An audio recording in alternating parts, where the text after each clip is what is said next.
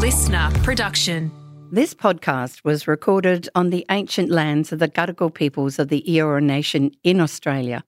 I wish to acknowledge their rich and continuing culture and especially pay respect to the elders past, present, and emerging, and to acknowledge and pay respect to any First Nations people from anywhere in the world who may come to hear this podcast. We hope that we may all come to walk with gentle feet, strong minds, and compassionate hearts in this global village. Just a warning this episode deals with baby loss.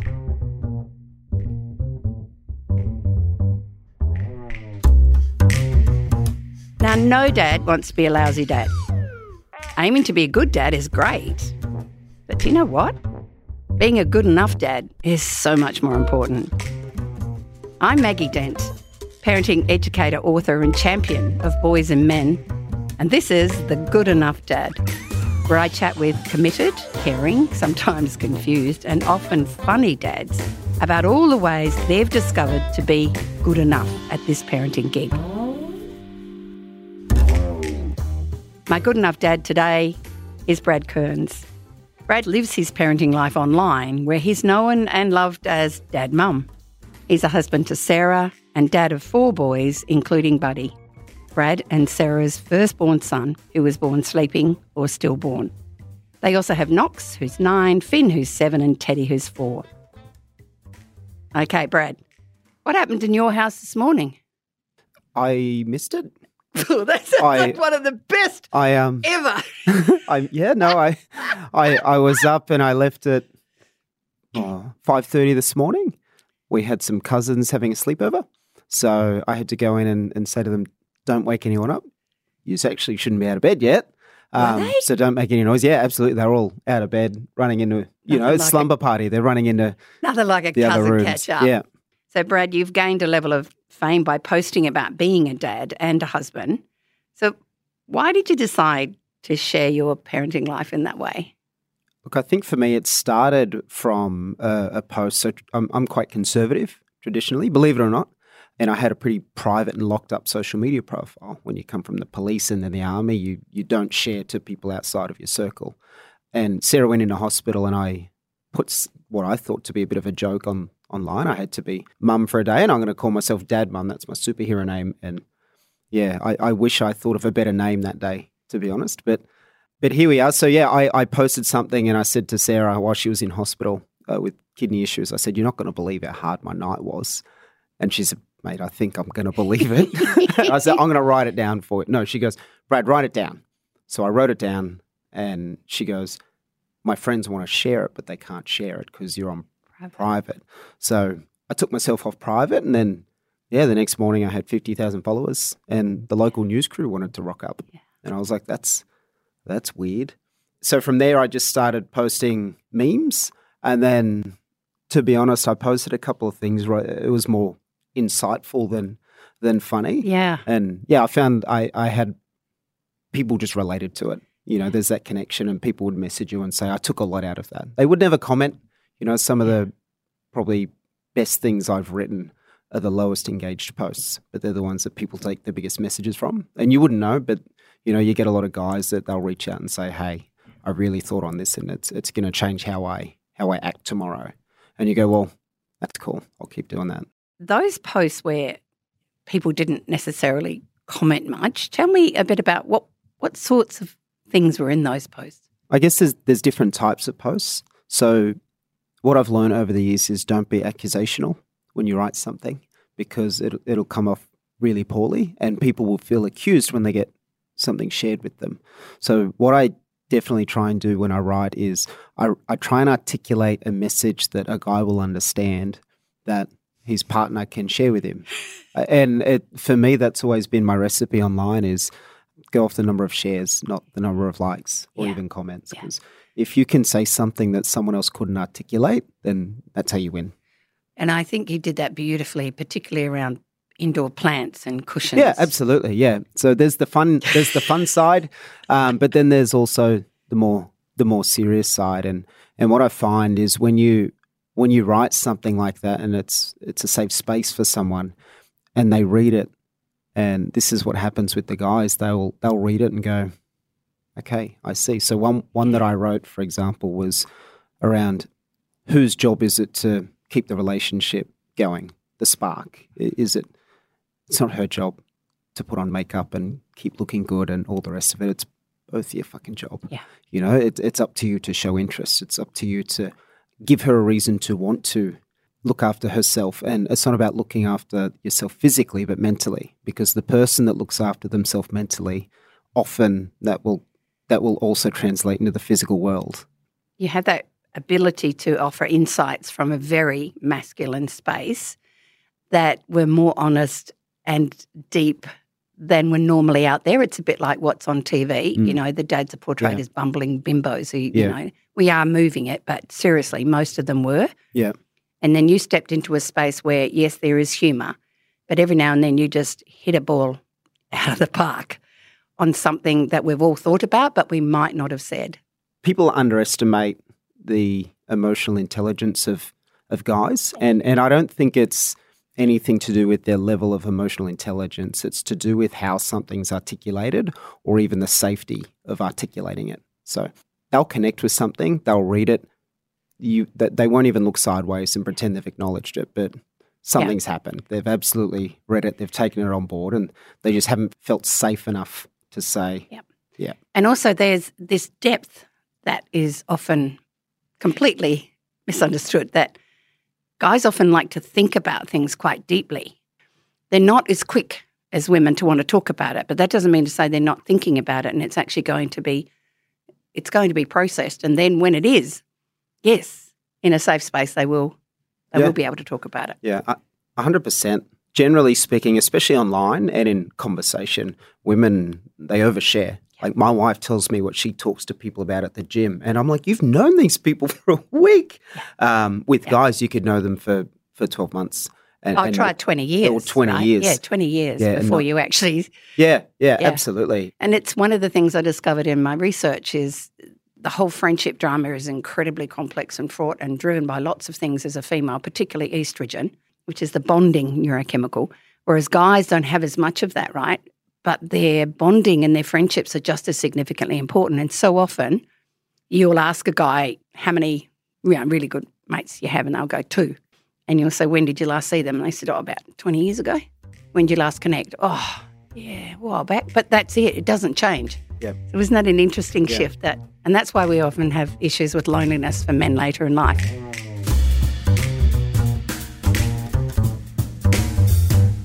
How do you describe yourself as a dad? Um, gee whiz, that that's a tough one. I think I try really hard. Like I put conscious Yeah. effort into things that I know that I'm not good at. You know, um, Like what? Uh, so let's say something like I grew up not doing homework, right? Like I lived in a household where education wasn't valued so highly, and and um, I now have a, a career where I prepare for things, and I know how important it is to get on the front foot. Like I prepared this morning to come here and wrote some notes, even though we won't use them. So I think for me, that's that's an example where with the boys, we had like Easter hat parades, for example. Spent a month with them working on Easter hats. We built the friggin' skate park on top of Yeah. a helmet. Yeah. Um, and, and I think for me, it's just put effort into things, and it doesn't matter how good you are at it. Um, yeah, and and the kids will see that. So It's good enough. yeah, hey? it's good enough. Still a skate track on a Easter bonnet. I think I save it a bit high. Yeah, yeah, oh, absolutely. Yeah, yeah, we smacked it out of the park. That was that was awesome. So before you had the boys, did you realise you were going to be a dad that was as conscious of the choices you're going to make as a dad? No, no, not at all. Where'd that happen? I think it's happened over time. Like you wouldn't suggest there's a, a switch flicked. It, it's a case of it's your competency curve. You know, you're unconsciously incompetent, then you're consciously incompetent. And I think I, I got to the point where I was consciously incompetent really quick. Um, you know, and I was like, wow, I've, I've got to do something Yeah. about this. You know, for me growing up, you know, I won't talk too much about it, but there's a lot of things that I knew weren't right, you know, so it's a case of, well, how do I use that consciously incompetent for those things and say, well, what do I got to do? And, and and for me, Sarah's probably been the biggest driving force of that. So tell me, what did Sarah bring to the table that made everything a bit different for you? So we met when we were 18. Um, I was on my way into the army at the time, and then we met. She was on her way into the police force, and we just hit it off from day one. And I think the reason she's been so influential for me is because we came from two very different upbringings, two very different households, two very different levels of stability, I guess you would call it, and two very different sets of values in terms of family and, and what, what we perceived our family values to be. So I think when, when, when you take that, for me, I was probably pretty, not probably, I was, I was pretty lost as a young adult. And Sarah just had these values that she was not willing to, to give on. You know, she would say things and she would be like, they can't treat you like that. And I'll, I would, I would have accepted that. Um, and she would say no. And early days, that would have caused fights. So I'd be like, well, I can't stand up to these people because I don't perceive anything to be wrong. Whereas she just had those values where she was like, no, you treat others this way and you expect to be treated this way. So um, over the years, that stuff's really rubbed mm. off on mm. me. She's very strong in terms of what she will and won't accept from people. She's got really high standards, you know. And sometimes I, I know in our relationship, I've I've had either friends or even family at times be like, "Oh, she's really hard to deal with." And the longer we've been together and we've stood the test of time, the more I've sort of learned. Actually, no, she just had standards, and you didn't you didn't meet them, and you've got to meet those standards Boundaries. for the other person. Absolutely, really important thing to have. Yeah, yeah. Oh, done. So we all know the saying, "Happy wife, happy, happy life." life. So is yeah. that one of your values? Yeah. Oh, oh, absolutely. Yep. Yeah, that, I value that every day. Just different levels. Can you give me what are your main family values that you and Sarah want to make sure your boys have? It probably starts with we plan together, you know, so whatever it is, we'll, we'll sit down and and it's not a conscious or a deliberate thing. We don't have a Sunday sesh where the whole family gets together. We just check in really regularly, make sure we're on the same page. Because if Sarah and I are driving in different directions, then you know it, all hell's going to break loose. So there's probably that. There's planning. Other values would be we we try our best to support everyone in the family for what they like, which is different. You know, like our, our boys are three very different people. I'm a very different person to what Sarah is. So we really value that individuality. We're not just a footy family. We're not just a, a dancing family. We're not. Um, everyone's got their own things. So we we do our best to consciously put effort into what everyone likes and does. And then maybe the last thing is we really try and demonstrate to the boys how we talk and, and how we treat people. My friends just bought a house this week. I messaged them and told them how proud I was knowing that we're in our 30s, not many other people in their 30s would have done that. That's something you would expect from their parents. But, you know, they actually said to me, Brad, not many people have have reached out to us. They, they were really thankful for that mm. message. And we spoke a little bit about it. So I guess it's just about showing the boys that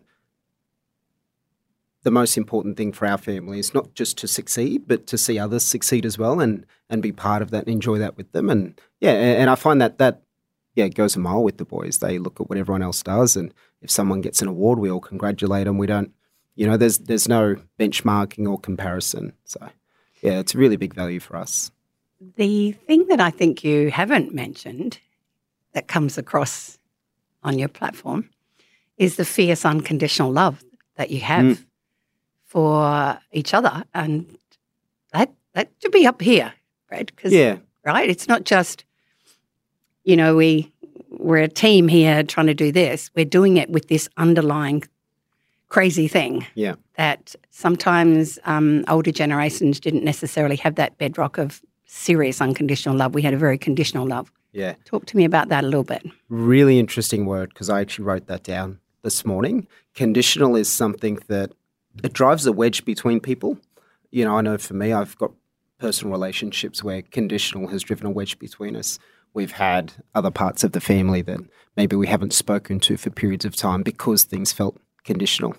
And I know a lot of kids really struggle with my parents are interested in what I do conditionally because I'm doing the thing they want me to do. So yeah, um, get the exam result, uh, win the trophy. Yeah, ab- absolutely. The yeah, they're the not interested in me. They're interested in the things what I'm doing that makes them. Yeah, yeah, yeah, yeah. But when when something's conditional, people generally can see straight through it and you can argue a lot.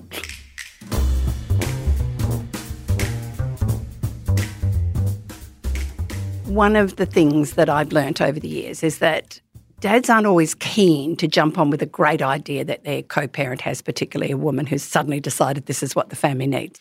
So, getting a pet is a biggie, Yep. right? And I want you to share the rabbit story because you and I know that that was a really significant moment of insight that um, you might not have realised was coming. So, Yeah. tell me about the rabbit story. the thing about being married or you know in a relationship with a, a pretty strong female is that they're just going to do stuff you know like and, and you've got to be prepared for that stuff's just going to happen you're going to rock up one day and the bed that you just bought is already going to be replaced because actually that wasn't the right one and we made a bad decision we being the operative word made a bad decision um, and now we've made the decision to fix it so Yeah.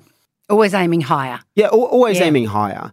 And I think something as a man you've got to understand is that if if she wants a pet and you don't want a pet, which is 99% of most men initially. absolutely. Yeah, you're getting a pet and and not only are you going to get a pet, you're going to have to feed it, you're going to have to walk it, and ultimately you're going to have to help look after it because it, it was a family decision. and, and Someone and in the all- family yeah, made the decision. Yeah, Yeah. yep. Okay, and then what happened? Because this is the other thing I see all the time is how much the dad falls in love with the pet that they did not want. We get so many photographs of the unwanted pet Mm. now snuggled up on dad's lap, Yeah. dad's shoulder, in bed with dad, the one they never wanted. What's going on there? Yeah, well, I think you just find yourself on the out with the pet at that point, don't you? So you're both out there together in the doghouse, and and all you've got's each other. So you've got to just bond. So one dad said to me, "Well, there's just one person in the house who loves me the same every day," Mm. and I find that that's pretty good. Yeah, absolutely. Yeah, the the the animals don't judge. You know, if if stuff's going bad during the day, if the kids aren't ready in time, it's because something you did the day before that means that they're too tired to get ready on time. So That pet, yeah, yeah, but but at least the pet. consistent, most predictable creature with love, unconditional. Brad, you did face one of the biggest challenges any parent can face. So, can you tell us about Buddy? So I would have been, gee whiz, it was 2012. So maybe 22, 23 at the time. I don't think we were ready to be parents as much as you think you are. We'd been married a couple of years and, and that's just the stage we're up to is having kids. So we went through everything. We went through, I guess, that pregnancy journey, shit scared, right? Like no idea what you're doing. So I went and bought my little Broncos onesie. I did all of those things that you do um, with the baby on the way.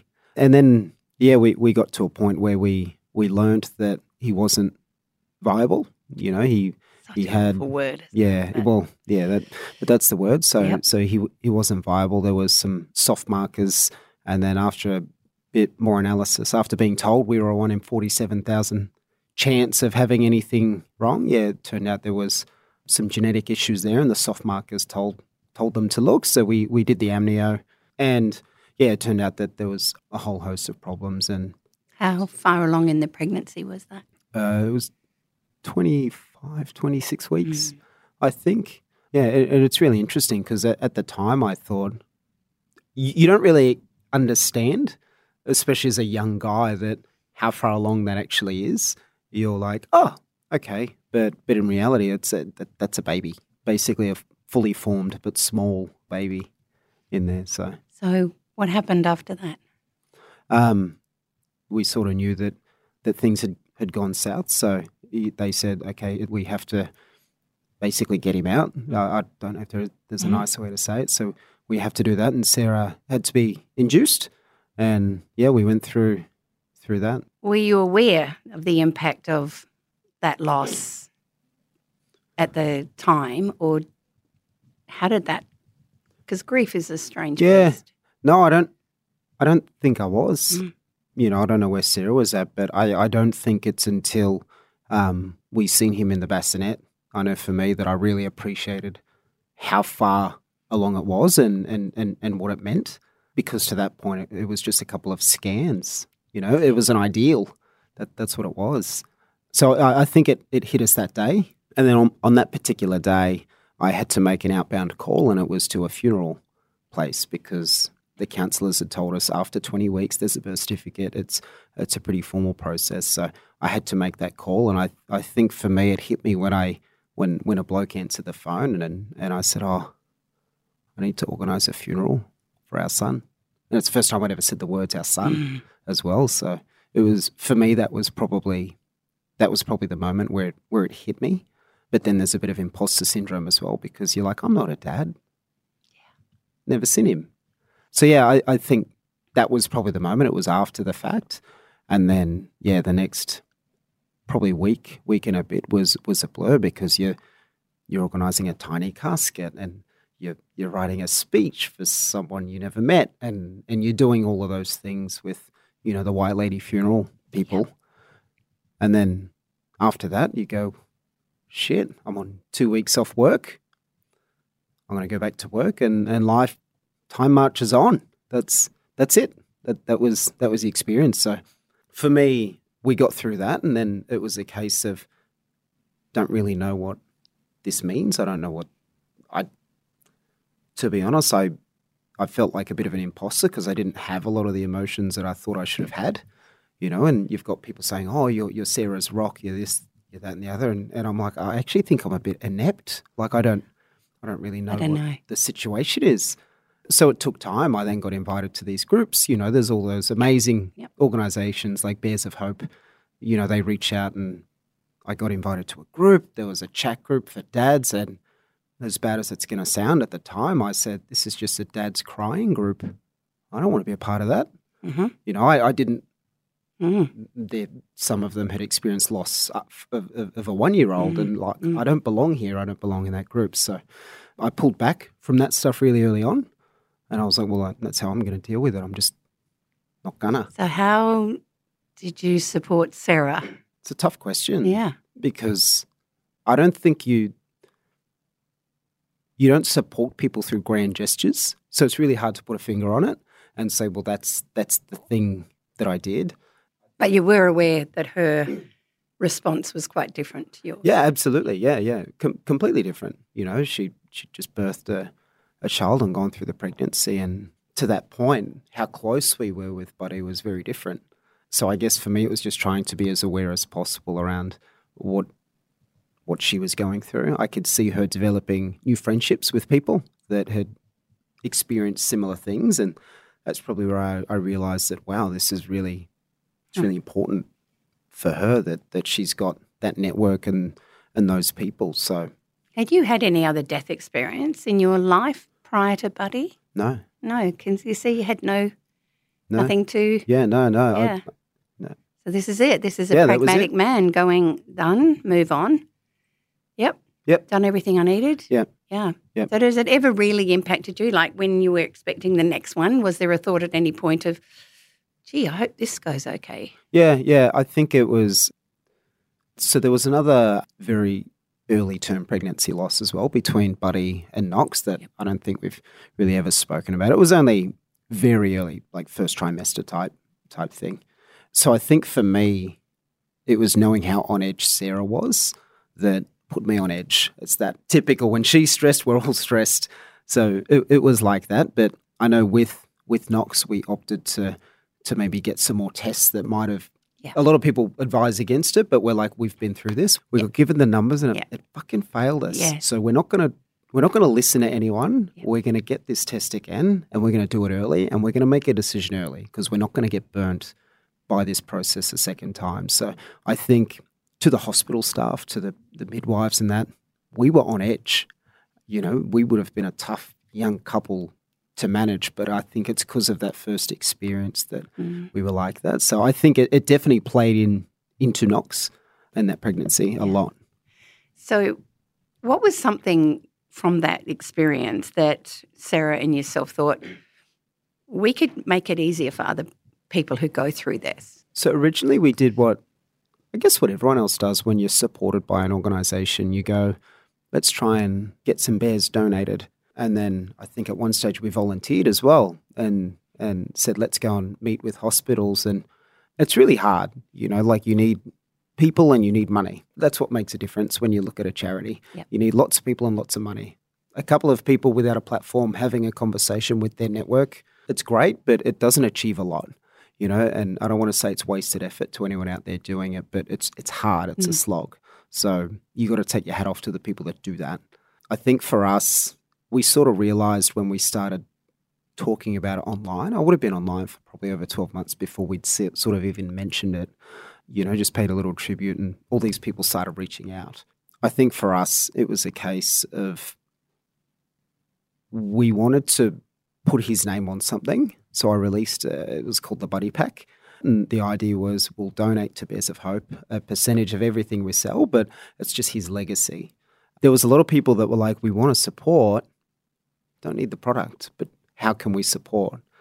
And so I put something online one day and I said, okay, just on a whim, if I post something, will you commit? And it's the first time I think I'd ever asked for a call to action from our audience. I said, okay, I'm going to do this.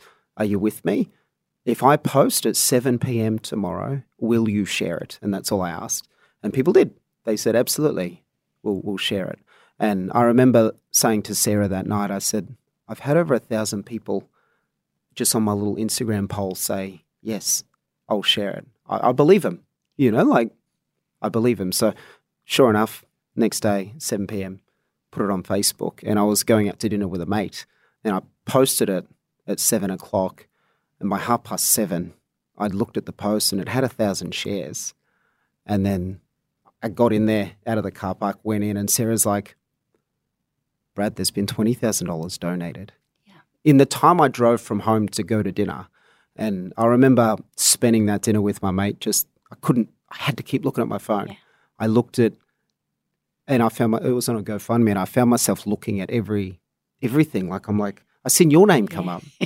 I was Oh, there. oh, Maggie P. Um, Pennington, right? She Yep. tried to hide who she actually was, but donated twenty five hundred dollars out of her own money amongst all the other people, and and it's things like that for me. I looked at it and I went, "Wow, there's these people that they believe in it, whether they've Yeah. experienced it or they know people that do." It touched people. Yeah, yeah, And the other thing, you know, having worked in the death and dying sector, and I've worked with families just like yours, is sometimes you just want to hang on to something good that can come out of something just so hideously awful. Mm, yeah. That you can make a bit of difference by, Yeah. you know, Buddy's life isn't completely a waste. For me, it was about by telling our story in the hospital of Yeah. we didn't have any time with him.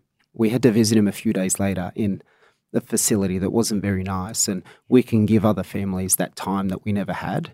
That was one of the most common concerns when we, I was first working in the funeral industry was how quickly we took those babies off people. And I remember um, a beautiful, really good friends of ours, their daughter lost hers at full term, and they wanted to bring him home and bury him on the farm. And um, when they were going to, they spent as much time as they did in the hospital. But when they came back to the farm, I said, I just want you to say, are you, are you ready? And if you're not, so they took him back in for another couple of hours. And that, when they're ready then to hmm. surrender their precious baby Yeah. to the funeral farewell, that was a really big moment of, it doesn't make it any easier in terms, doesn't make your pain any hmm. less, but it is honouring the fact that it's difficult to give up Yeah. something you've created. So thanks for that.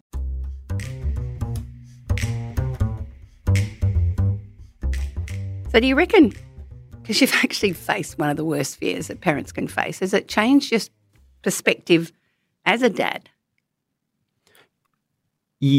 Yes, not at the time, but I certainly I appreciate mortality a lot more than I think I did when we were younger. And and for me, it's a case of when when you're thinking about that stuff and saying you, you get one shot, you're on this earth once, you get that childhood with your kids once. And when you and and you can look around at the situation you're in and, and you can whinge and you say this this isn't for me, it's not working. Or you can just take the tools that you've got and you can take the life that you have, irrespective of money and family and friends and all the bullshit, And I think for me, I think about that a lot more now. And I go, well, it's Sunday. How do I make today count? Mm. You know, I might get a couple of hundred of these while they're while they're while they're kids. How do we make today count? And and if that's spending three dollars on a bag of hot chips and going down the park, then that's what it is. Yeah. Um, I think it's changed me in that way. I think Mm. about that stuff a lot more than I thought I would have. Yeah. I had a um, an experience where I almost hemorrhaged to death when I had three little boys, and um, I was on the cusp, literally going down the golden tunnel, and and afterwards, everything changed for me as a mother because I nearly wasn't able to do it, and that I think it was a, a really wonderful gift. And um, I mean, I was a bit crazy and mad beforehand, but I just went to a new level. You Why that hard to believe? I know. bullshit. no way.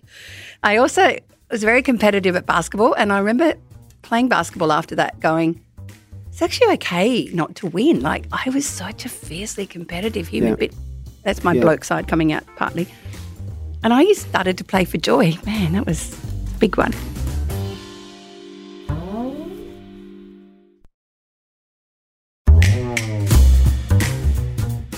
Challenges you're you facing right now that sometimes may mean, oh, what do I do now? To be honest, I feel like we're in the best place we've ever been in. You know, like I know I I speak from a place of privilege when I say this, but time, like for me, time is the challenge. You get a certain amount of time and you get a certain amount of money, and normally you have to trade one for the other. And there's no right decision, you know, because if you want your family to have everything, then you've got to work. But the more you work, the less time you have to Mm. That's enjoy it. it It's them. one of the biggest dilemmas for dads. Yeah. It's it, yeah, yeah, it's impossible. So for me, that's my challenge. I'm so how are you fixing it?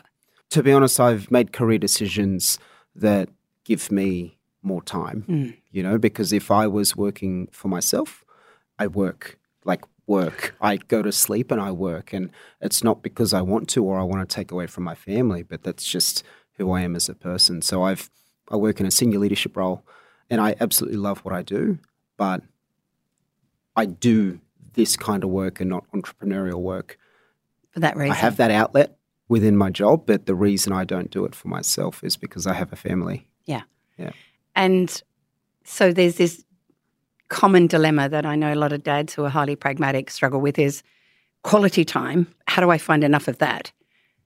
And when I've given dads the ideas of micro connections, Yeah. which are the little bits that we can keep dropping into our kids' little hearts and souls, they suddenly go, oh, man, I can do more of that. Yeah. And that makes me not feel so bad that Yeah. I'm not there all weekend or after school. Or So um, micros, they're the, they're the, I wink more and I laugh more and I ruffle their hair and I punch their arm or I, I, I read them that extra story some nights when I'm there. Yeah. So have you got some micro connections you do with your kids? Yeah, I I think for me, it's not something I, I do consciously, but if I'm there with them, there's that it's that physical act of as a parent. This is so important.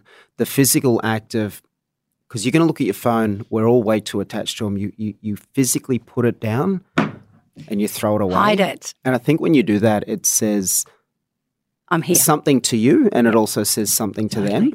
And then you say, "Get the witch's hats. Let's play soccer." Yeah. I think for me, it's start there because you, you can you can have a go of documenting all of the things that you're going to do, but Yep. the reason most of us don't have a connection with our kids when we're at home is because we're we're looking outside of our house for entertainment. Yeah, that's it. I, I just want to throw one idea, and I don't know if you've ever heard me talk about this one, but I've noticed that sometimes, particularly when you're a parent of a boy, mm-hmm. that's one of those rooster kind of one that's always getting busted because he's just pushing every boundary. Right? You might have been a little bit like that. Yeah. So when they come home, they don't they don't feel super loved because the school's rung and you know everything's a bit crap, and they've been given some consequences, which means they don't feel so good either. So I talk about the surprise bedroom attack. So what happens with that is it's after the lights have gone out, just mm-hmm. five or ten minutes. Is you race in in the dark and you leap on top of them and you, you tickle the heck out of them or blow raspberries in their ear and you just absolutely and they work you work them over and then you, as you walk out, if it's a dad, possibly dropping a fart, because what's happened is that kid's still busted, but that kid's just had a big dose of significant, you know, positive neurochemicals from a parent, and that means they're going to sleep a bit better, even though they're still going to be in trouble the next day. Yeah. But what's really funny is, um, you know, because it's been nearly 20 years that I was suggesting this for. I've had the dads who have done like triple flips, you know, a bit too spectacular and ploughed through the, the wall. And I've had another one dislocated his shoulder. Um, so I had to just say, just it's a small yeah. fall on top. It's not the, you know. WWE. No, that's it. So uh, I just noticed that um, it shifts something. Mm. So sometimes it's, we don't have to have a big serious conversation because we've we've been doing it. We just have to connect in some way that yeah. That means, yeah, we've got your back, even though you're a bit of a pain in the ass at the moment. Has there been a significant moment you've gone, ah, bugger, I could have done that better? Oh, absolutely. Just give us one. Oh, probably a couple of months ago. We're in our new house. You know, we put a lot of time, money, and effort into buying it, I guess. So we're really protective of some some of the things around it, like the carpet downstairs, for example. And we don't tell me you got a white one. Yeah, no, no, no, no. It's not white carpet, thankfully. But yeah, like a, uh, probably a couple of months ago, one of the boys came in and it was Finn, and he was talking to me about something, and it just caught me off guard. But I was that I seen that he had his shoes on on the carpet, and I couldn't even hear the words coming out of his Ooh. mouth because I was. Yeah. I I don't even know how because it was early in the morning, but I'd obviously I was at my I was at my wits end and and I let him have it, and yeah. it, it broke him, like legitimately broke him because yeah. I'd ignored what he said. I'd gone off at him about the carpet, and then Sarah had to jump in, and I had to go for a drive. Like I, I, I had to leave. So yeah, that's an example of where so, I've absolutely not dealt with something the right way. You do realise that was triggered from your own childhood. That's actually what that was. Something happened very similar that just went boom, mm. and we lose our concept for that rational place. It's yeah, just heartbreaking. Yeah. And normally I'm okay. Normally I'm pretty softly spoken, and I. was there ever a time you walked dirty feet over something and got yelled at? You remember? Oh, I I had a childhood where I got more than yelled at, but but yeah, I don't doubt that's where it's from. So when we get triggered, this is this is a really big thing, and I you know it's the power of the pause. If you can feel it happen in your body, and you can feel, that's when we go, oh, just out of here, just move. Because what we know is when the amygdala gets fired up in boys and men, the next part of the body is usually, um, it is the body. Mm. So sometimes we will push, shove, hit, kick, or we could walk away, mm. literally walk away, just hang on. Kind of it's a break point, but it's the pause point. And it's not easy to do because that came really, really automatically. And I think the other part to it is that we need to let ourselves off the hook as well because there's all these other things. And that what we can do is get in a cycle of just focusing on what I'm doing wrong. You yeah. know, and that's a boy thing. How often do boys who get busted a lot, you know, mum comes in and she's a bit grumpy and she puts the shopping down and you go, what have I done wrong now? Yeah. You know, that, that, yeah. right. And then that becomes a defensive kind of unconscious thing that can happen as well. So yeah. the other thing that I think is, is tough when you experience that is it's not just about identifying that I've done something wrong. Any rational person knows, shit, I've just done the wrong thing. Mm.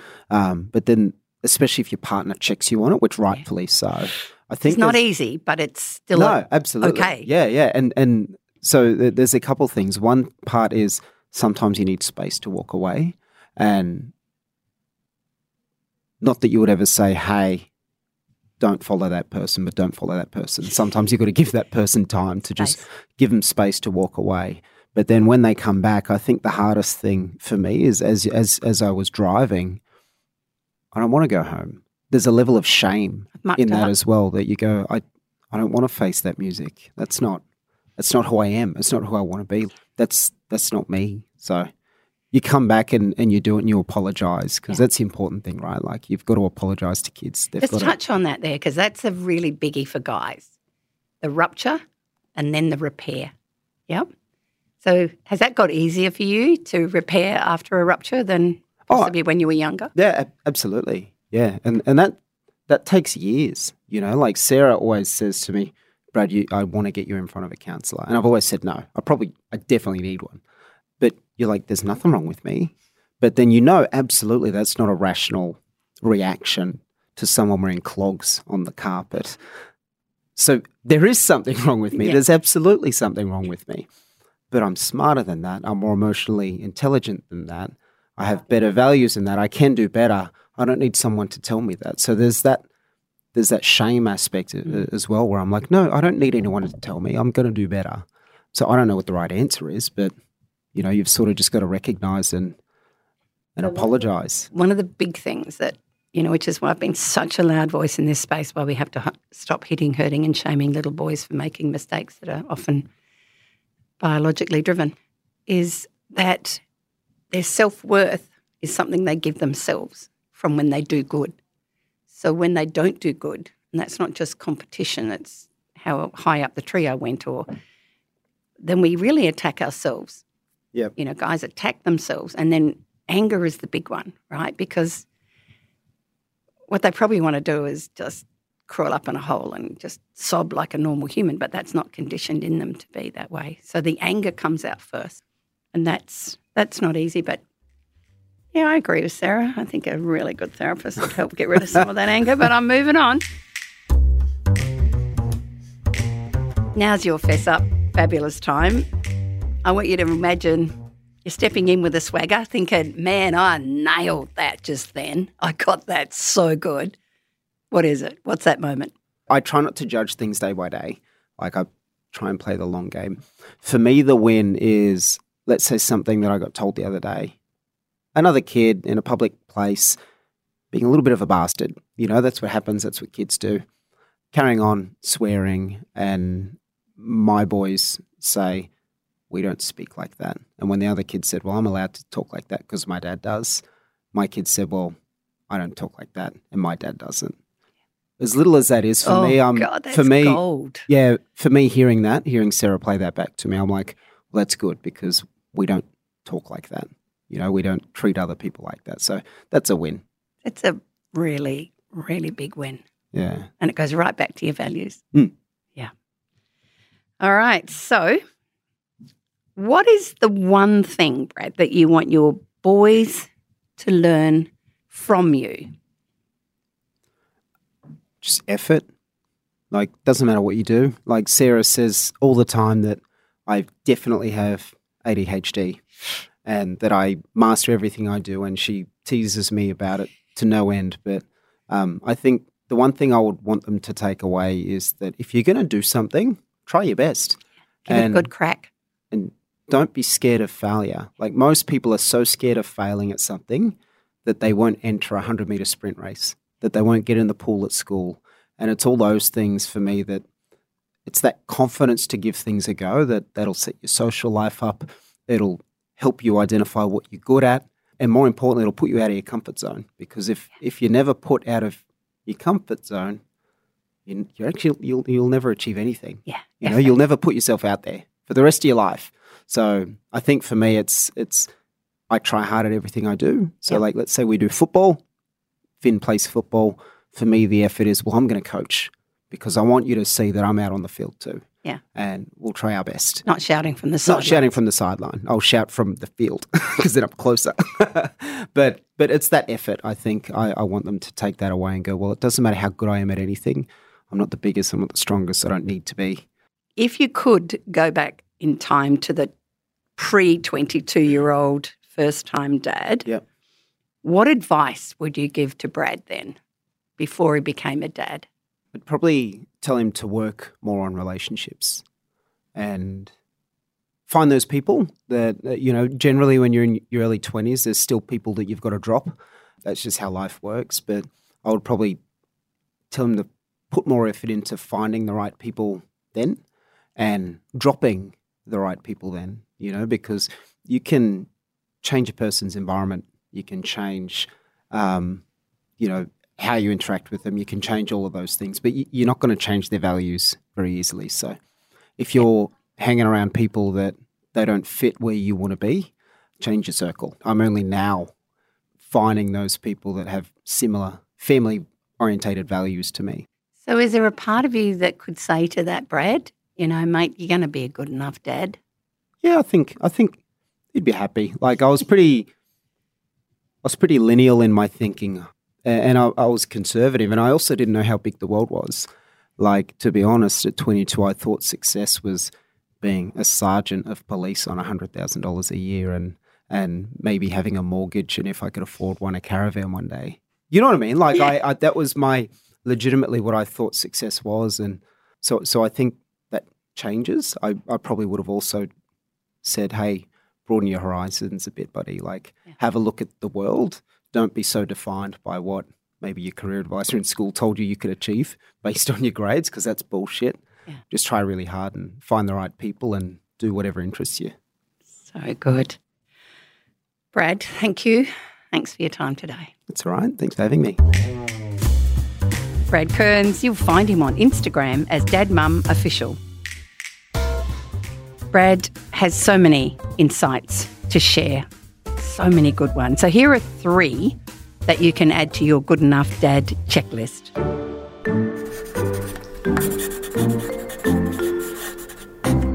Number one, for some dads, being a good enough dad doesn't come naturally.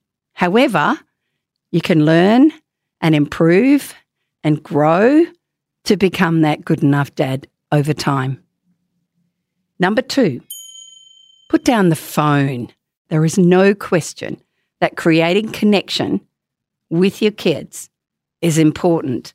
Whether you've got one minute, five minutes, half an hour, put the phone down. It really matters when your kids know you're fully present. And number three, we'll all have moments we muck up badly. So if you've had one of those muck up moments, you know, the big ones, remember after a rupture, we come back and repair. Yeah, it's not easy, but it's incredibly important. Repair the rupture. I'm Maggie Dent, and this is The Good Enough Dad. Follow us on the LiSTNR app or wherever you get your podcasts.